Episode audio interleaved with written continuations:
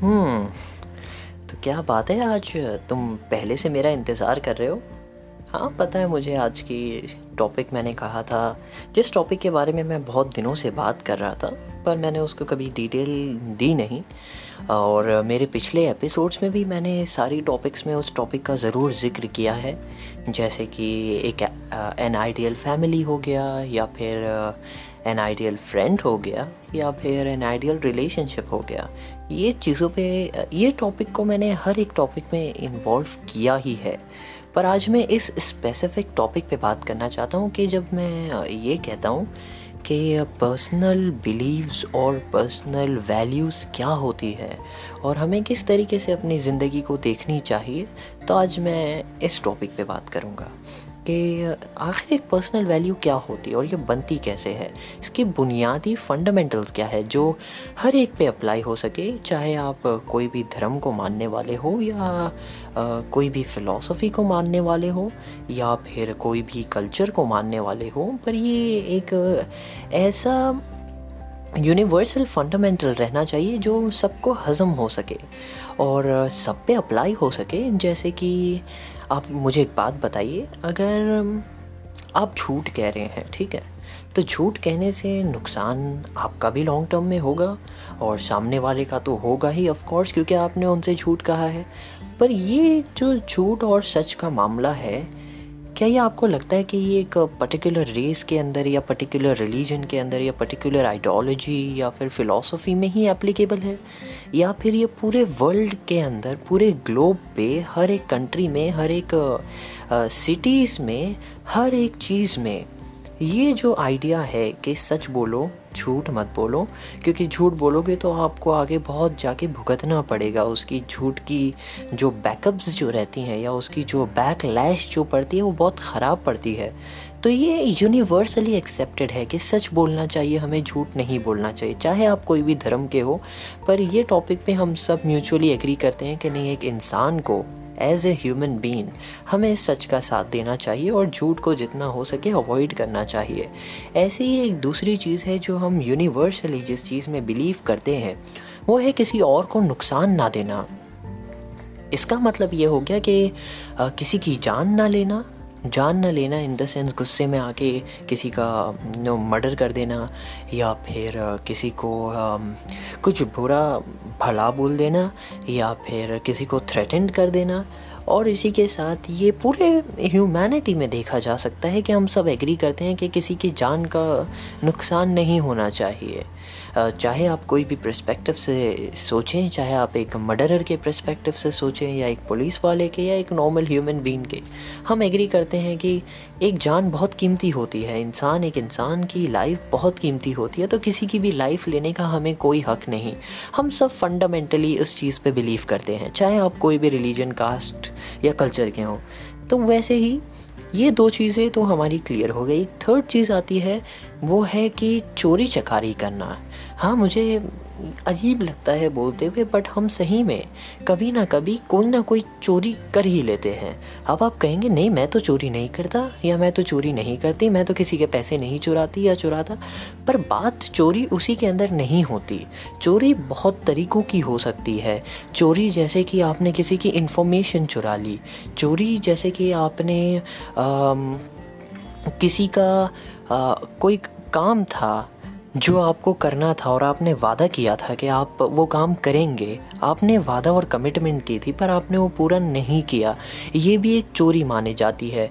और फिर दूसरी फ़िज़िकल चीज़ों की चोरी जो हम हर रोज़ न्यूज़ में कुछ ना कुछ सुनते हैं कि इसका नेकलेस चोरी हो गया, इसके इतने पैसे चोरी हो गए, इसके घर में से एक इंपॉर्टेंट फ़ाइल चोरी हो गई। वो चोरियाँ तो जो है, वो हमें पता है कि ये पूरा वर्ल्ड वाइड एप्लीकेबल है कि चीटिंग या चोरी क्या होती है। पर ये जो दूसरी तरीके की होती है, जिसके अंदर आप किसी की इन्फॉर्मेशन चुराए या किसी का इंपॉर्टेंट डॉक्यूमेंट चुरा लें या किसी को ईव ड्रॉपिंग कर ले कोई अगर इंपॉर्टेंट पर्सनल बात कर रहा हो और आप कान लगा के उन्हें सुने जब वो नहीं चाहते कि आप सुने तो उसे भी चोरी कहा जा सकता है। और मुझे यकीन है कि हम सब इस बात पर भी एग्री करेंगे कि चोरी करना भी अच्छी बात नहीं है। ये सारा यूनिवर्सली एक्सेप्टेड है कि चोरी अच्छी बात नहीं है चाहे आप कोई भी बैकग्राउंड से आ रहे हो।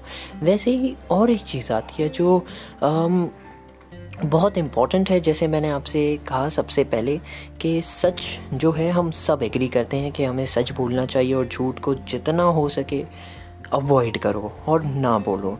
सेकंड चीज़ हमने जिस चीज़ के बारे में बात की, वो था मर्डर के बारे में या किसी को नुकसान पहुँचाने के बारे में, चाहे कोई भी हो, हम सब इस बात पे एग्री कर सकते हैं कि हाँ हम किसी को नुकसान नहीं पहुंचाना चाहते। ये फंडामेंटल यूनिवर्सल बिलीफ में आता है और थर्ड चीज़, किसी की चोरी चकारी करना, कि आपने किसी का कुछ इंपॉर्टेंट चीज़ चुरा ली, चाहे इन्फॉर्मेशन हो, चाहे काइंड्स हो, चाहे मनी हो, चाहे कुछ और डॉक्यूमेंट्स हो, कुछ भी हो।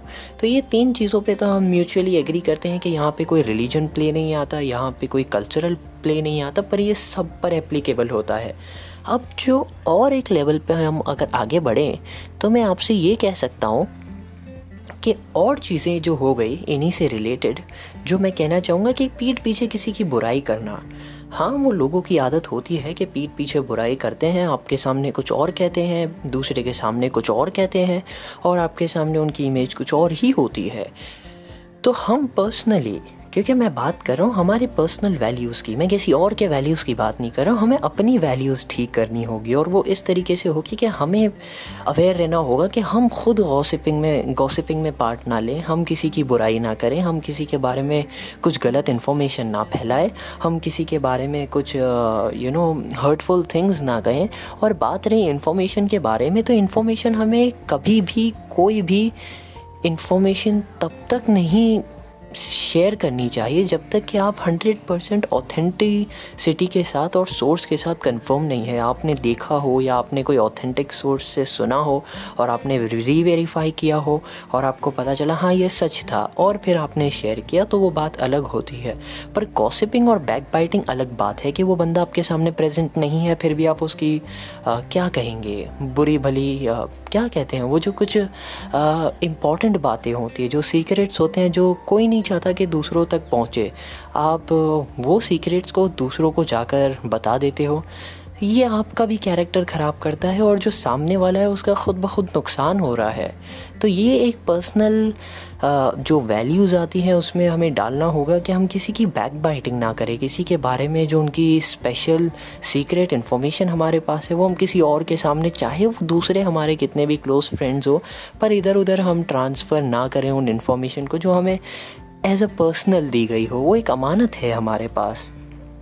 और अगर कहा जाए तो जो पर्सनल वैल्यूज़ में आ जाता है कि किसी को हकीर व फ़कीर समझना किसी को नीचा समझना किसी को बेहतर ना समझना आप अपने आप को ही सब कुछ समझो कि नहीं मैं ही आ, मैं ही हूँ अगर मैं ही कर सकता हूँ मेरे से ही हो सकता है मैं नहीं तो कोई नहीं। ये बात बहुत सारे लोग एक्सेप्ट नहीं कर पाते और सच कहूँ तो मुझमें भी ये प्रॉब्लम थी बहुत वक्त पहले पर जब मुझे रियलाइज़ हुआ कि मुझे मेरे नैरेटिव को मुझे मेरे बोलने को अपने अंदर की आवाज़ को चेंज करना होगा ये कहकर कि हाँ मुझे भी आता है ये करना। ना कि सिर्फ़ मुझे ही आता है करना। इन दोनों में बहुत फ़र्क है। एक है, मुझे ही आता है। मतलब मेरे अलावा कोई नहीं कर सकता दुनिया में। और दूसरा है, मुझे भी आता है। मैं भी कर सकता हूँ। मेरे साथ बहुत सारे और भी लोग हैं जो ये कर सकते हैं। पर फ़िलहाल मैं भी कर सकता हूँ और मैं एक अच्छी तरीके से कर सकता हूँ।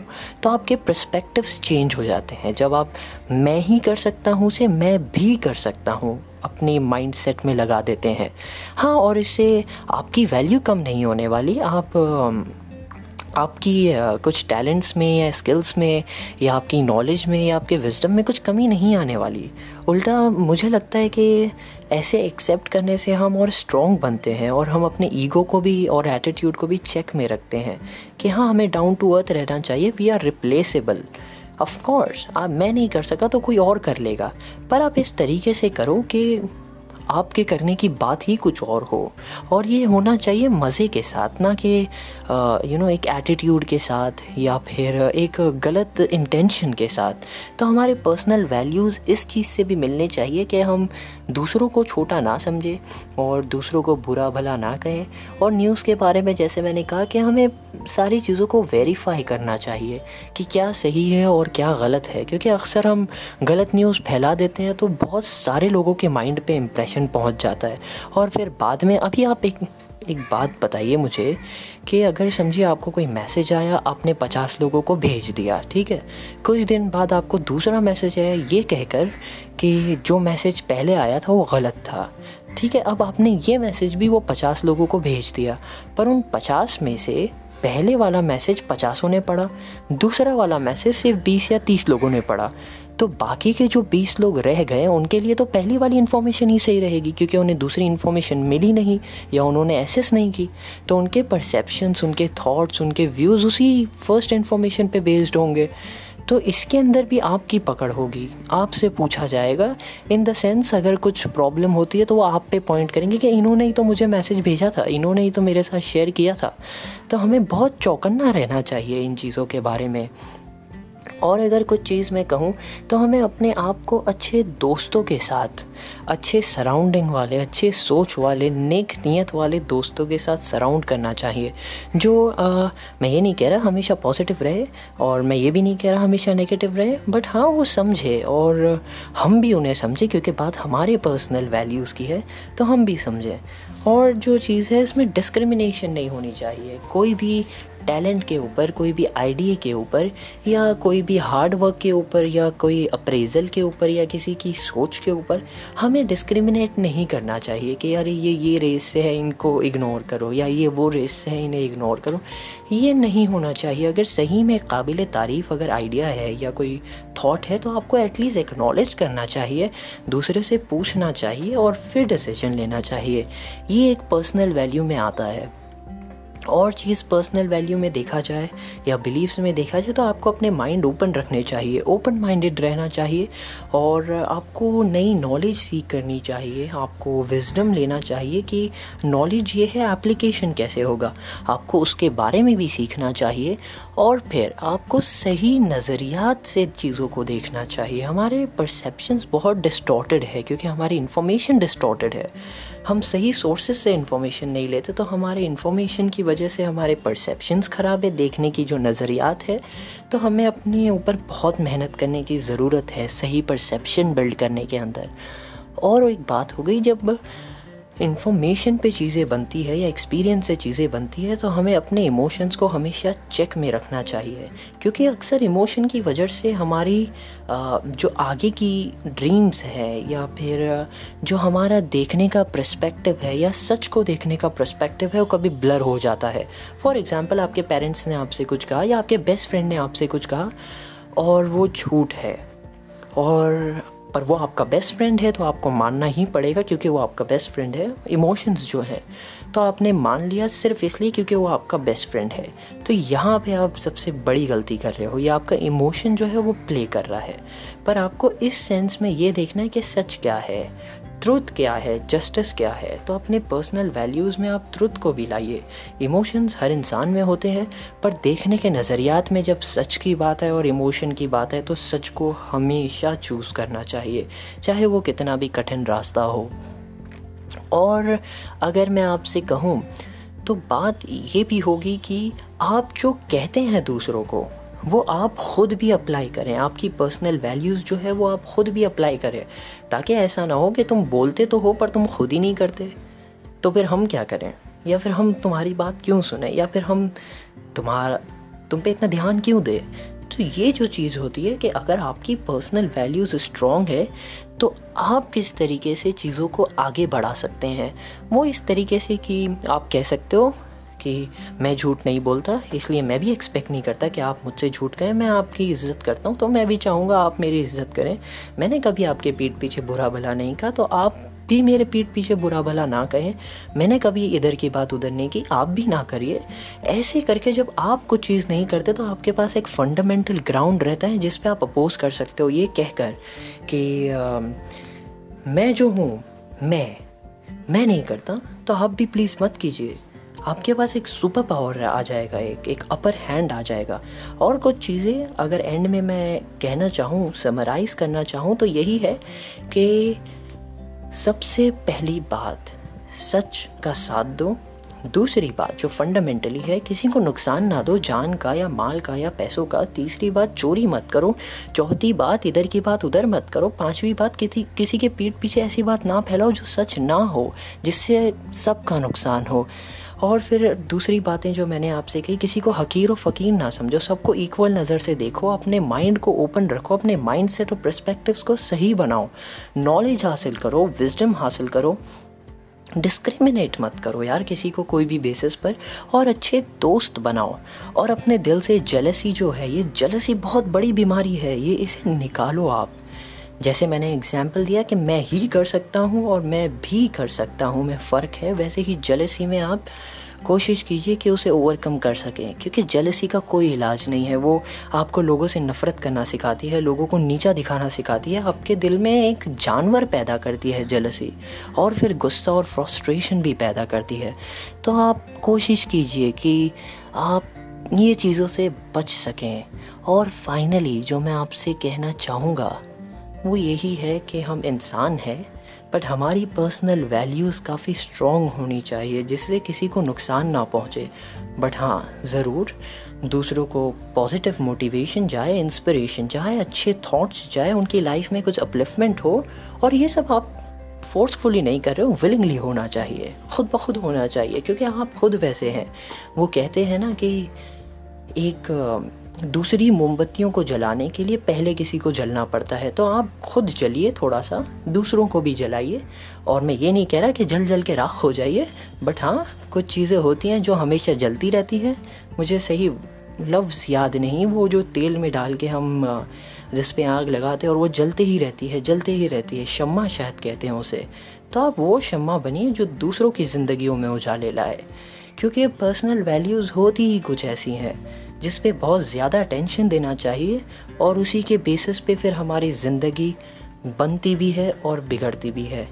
इसी के साथ ज़िंदगी बनना और बिगड़ना आपको याद हो लाइफ पार्टनर की बात की थी मैंने। अगले एपिसोड में मैं बात करूँगा आपसे कि एक आइडियल मैरिज कैसी होती है या एक आइडियल मैरिज कैसी बनानी चाहिए या कैसी हो सकती है या आप कैसे सुधार सकते हो। मुझे उम्मीद है कि आज मैंने थोड़ा सा ज्ञान जो था वो मैंने आपको दिया। और ये मैं ख़ुद फॉलो करता हूँ, इसलिए मैं शेयर कर रहा हूँ आपके साथ। और मुझे उम्मीद है कि आप जैसे आज मेरे साथ थे, कल भी होंगे। और इसी के साथ मैं कहूँगा द स्पीकिंग डायरी के पास बहुत कुछ बोलने के लिए। पर आप मेरे साथ रहिए, और मुझे यकीन है कि एक दिन आप भी अपनी डायरी शुरू करेंगे। तब तक के अलविदा।